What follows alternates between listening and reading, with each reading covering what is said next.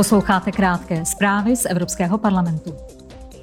Poslední plenární zasedání Evropského parlamentu se zaměřilo na změnu klimatu a ochranu životního prostředí. Poslanci ve Štrasburku hlasovali pro plány, podle níž by budovy v Unii měly být do roku 2050 klimaticky neutrální. Byl přijat návrh nových opatření, která mají podpořit renovace, snížit spotřebu energie a omezit emise skleníkových plynů. Stanoveno bylo několik milníků. Od roku 2028 by měly mít všechny nové budovy nulové emise.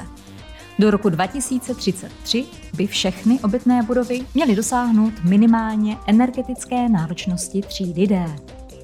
Úkolem členských států bude připravit plány renovací, jejich součástí budou i podpůrné režimy pro zlepšení přístupu k dotacím a dalším finančním zdrojům. O konečném znění právního předpisu bude parlament nyní jednat s radou. Parlament rovněž přijal nový cíl EU týkající se propadu uhlíku při využívání půdy a v lesnictví. Měl by být o 15% vyšší než v současnosti. Emise skleníkových plynů v EU by se díky tomu měly do roku 2030 snížit až o 57% ve srovnání s rokem 1990.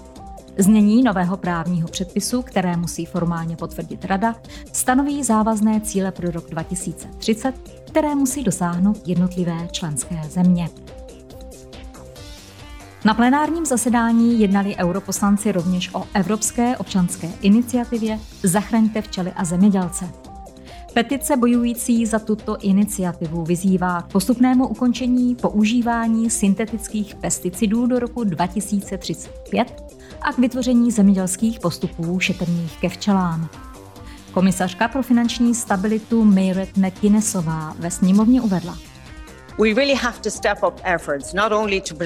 Skutečně musíme vynakládat větší úsilí, a to nejen o zachování přírody, ale také o její obnovu a zastavení úbytku biologické rozmanitosti. Budeme muset zlepšit základní ekosystémové služby, jako je opilování a ochrana proti škůdcům. Evropští občané očekávají ambiciozní výsledek od přechodu k udržitelnosti a významný pokrok v tomto ohledu. Tato iniciativa rovněž vyvolává klíčové otázky ohledně toho, jak mohou k přechodu na environmentálně udržitelnější zemědělství zásadním způsobem přispět samotní zemědělci.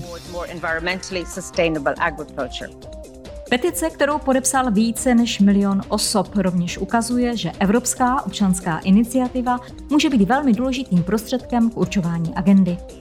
Umožňuje totiž občanům utvářet veřejnou diskuzi o otázkách, které jsou pro Evropskou unii zásadní.